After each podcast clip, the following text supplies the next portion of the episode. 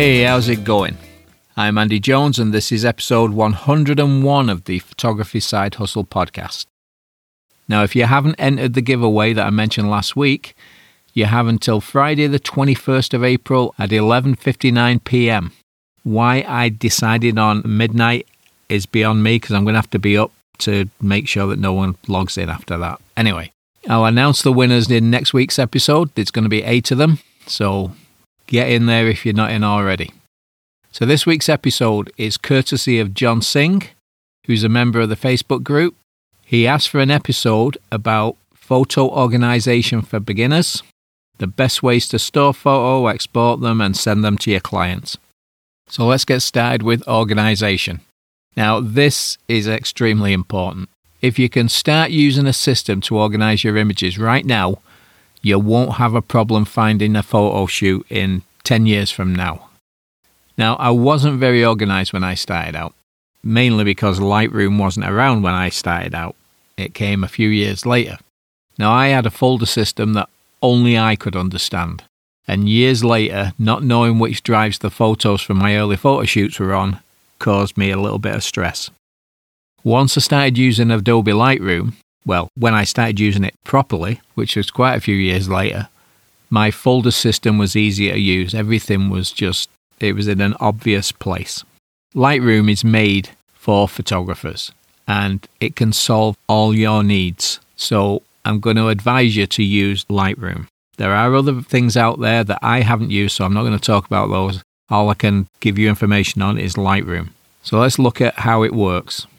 So the first thing you're going to come across is a catalog. Now Lightroom uses catalogs to organize the images. A catalog is a data file that stores the name, location, and edit settings that you used. It doesn't contain any photos. It's just a data file. It just knows where everything is. That's all it does. Now, there are two ways that you can use catalogs. You can either have just one catalog for every image you shoot, or a new catalog for each session that you shoot.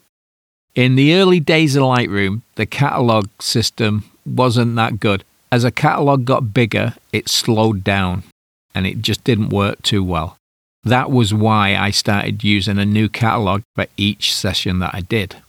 Today, large catalogs aren't a problem. You can have millions of images in them and it doesn't cause any problem. So I would advise you to just use one catalog. The next step down the ladder is folders. When you import your images into Lightroom, they're put into the folder of your choice. Now, this is where you want Lightroom to name the folders using the year, month, and day format. By using this method, you keep all your images in sequence. They're not, you know, here, there, and everywhere. But how do you know what images are in that folder if it just says year, month, and day? Well, you rename the folder after it's created. You keep the year, month, day part of it and add to the end of it, such as 2023 04 16. And then after it, you write Smith wedding or Jones portrait or whatever it is, an identifier that you know, but you have to leave that date in front of it. Now, if you rename images, folders, or move them around outside of Lightroom, Lightroom won't have a clue where those images are. So you need to use Lightroom to make any changes to your file system, your images, whatever it is, renaming, all has to be done through Lightroom. It manages everything.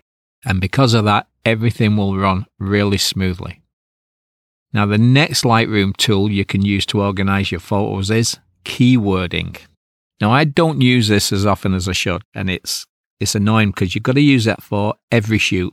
If you miss one out and you want to search for something, it doesn't show up. You, you know, it's just not there. So keywording makes finding images super easy. All you have to do when you've imported your photos is add words to remind you in the keywording panel. So if the session was a family portrait session for the Smith family in a park on a river, you would use the keywords such as Smith, Riverside Park, or whatever the park's called, Salmon River, or whatever the river's called, and family portraits. If it was a wedding, put wedding. Years later, when you want to use an image from that shoot, but you can't remember the family name or even the location, but you do remember certain pictures.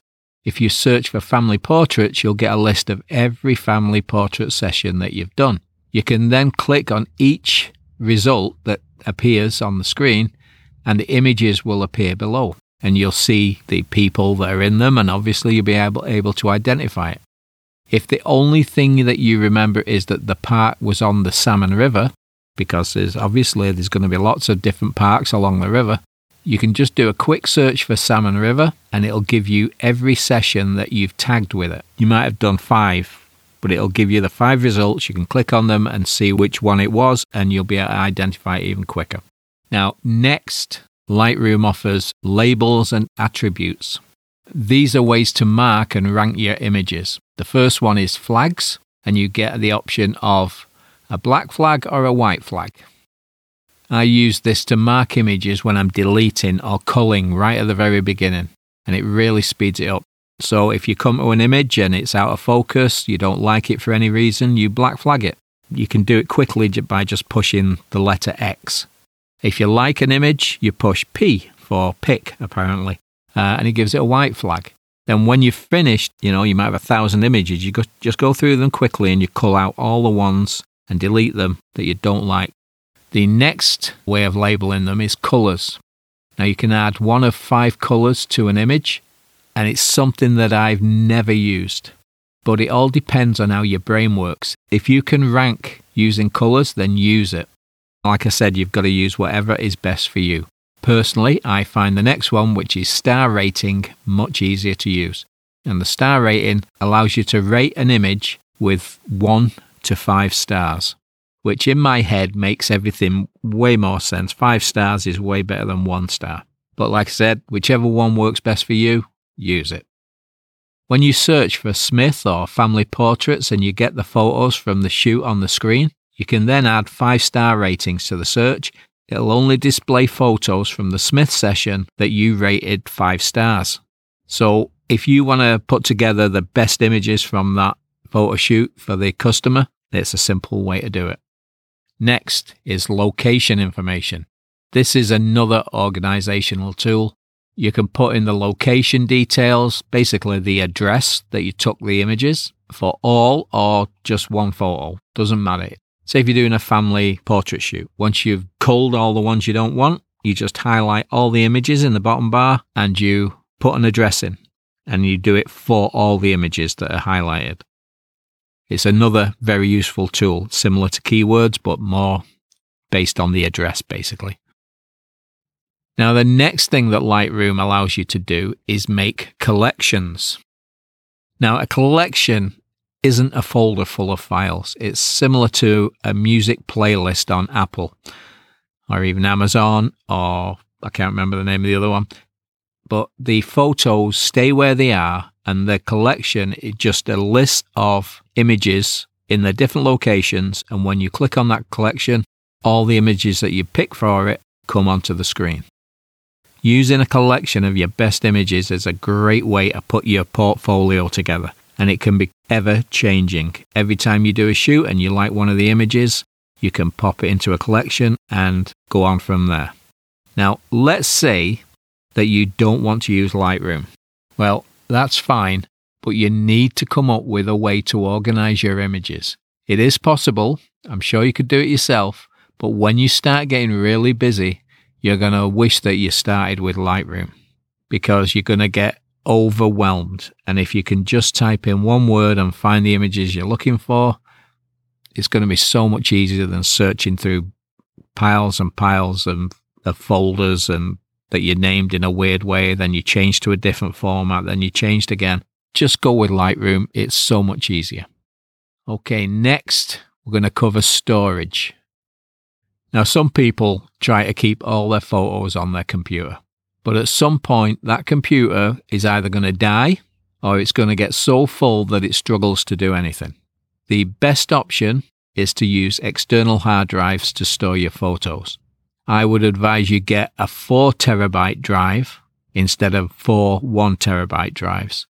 Having to constantly change drives can be annoying and it's going to slow you down. Make sure you buy SSD or solid state drives, not the old fashioned ones with a like a compact disc that floats inside. You want to go with a solid state drive, the smaller, lighter, and have no moving parts that can break. A 4 terabyte drive will store over 170,000 raw images from my 24 megapixel camera. So 170,000. If you want to buy an upgradable system, say you do video as well, you're better looking at the network attached storage NAS. They come, it's like a small box that takes uh, any number depending on how much you want to spend, maybe four or five different hard drives in them. And they'll have backup for 60 or 128 gigs. And again, if you do video, I'm sure you will go through a lot of it. But if you're just doing photos, you don't really need anything like that unless you're shooting a wedding every day of 2000 images and it, it could get up there in 10 years but and then again you don't know what camera you're going to be using in five years time. The camera might be 150 megapixel it might be 200 megapixel with technology changing all the time. So think about the future when you're buying stuff to store your images on. So next we're going to cover backing up this is something you have to do I heard a pro photographer on YouTube say that he has four copies of his work at any one time one on the computer, one in the cloud, and he has two external hard drives. One of the external hard drives is stored at a different location altogether. So I think he takes one hard drive home with him. I thought at the time that this was a little bit of overkill, but what happens if your home, like if your house burns down or you're burgled and you lose everything? then you only have the cloud storage to fall back on. And if you did a shoot the day before, maybe you did a uh, an important commercial shoot or you just shot someone's wedding, and you might not have finished uploading all the images to the cloud. Generally, uploading to the cloud, most people do it overnight. Just leave a computer running and everything gets up there. I think at least you should use a cloud storage account and one external drive and keep that drive in, say, your garage if it's detached, or your garden shed, or take it to work with you and leave it there. That way you have three copies. Now, cloud storage is getting less expensive all the time. I've started using a company called Backblaze. B A C K B L A Z or Z if you're down south, E. So Backblaze, I'll put a link in the in the show notes for them. They cost a massive $7 a month for unlimited backup. Or if you pay for a year in advance, it's only $70, so it's less than you get two months free. That unlimited doesn't just mean photos and videos. It means you can back up your whole computer if you want. Like I said, I'll put a link in the show notes, and there is a free option as well, which I'll link to. Next is editing and exporting. So once you've finished editing your RAW files, you need to export them as JPEGs. Now to keep everything nice and tidy, you need to have a have a subfolder within the session folder. But you need to do this from inside of Lightroom. It's really easy to do. You just right click on the folder on the left hand side of the screen and choose create a folder inside and then it'll say the folder name and you just call it something like JPEGs or finished photos or anything anything you like as long as you're consistent that you do it in every one everything will work out fine. That puts all the images from that session into the same place and it's super easy to find. Okay so let's have a look at showing your customer images. So the best way to show your customers the photos is to use an online gallery now, there are so many options out there. I did a quick look and I wasn't even going to start naming them. There was just, it was endless. All you got to do is do a Google search for online photography galleries and check them all out and make a decision. Some of these options let you sell your images through the gallery. But what I don't like about these services is that you need to upload the full sized file to the gallery. These sites sometimes charge a percentage of the sale, which can add up, and you have to use the photo lab that they are linked to. Your best option is to set up galleries on your own website and also take payment through the website. That puts you in control of everything. and there isn't a middleman taking a 10 or 15% cut. I think you should use the galleries to show your customers and arrange the printing yourself.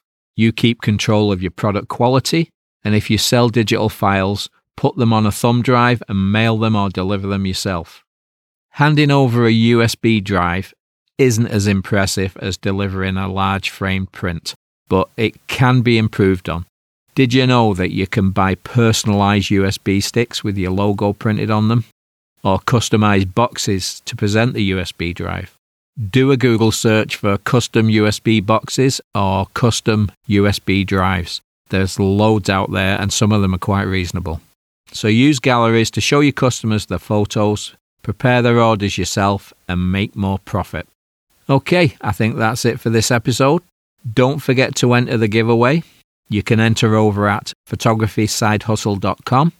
If you have any questions or an idea, even for an episode like John did, you can contact me through the Facebook group or through Facebook Messenger, and there's a link for that in the show notes also. Right then, I'll talk to you soon. Bye.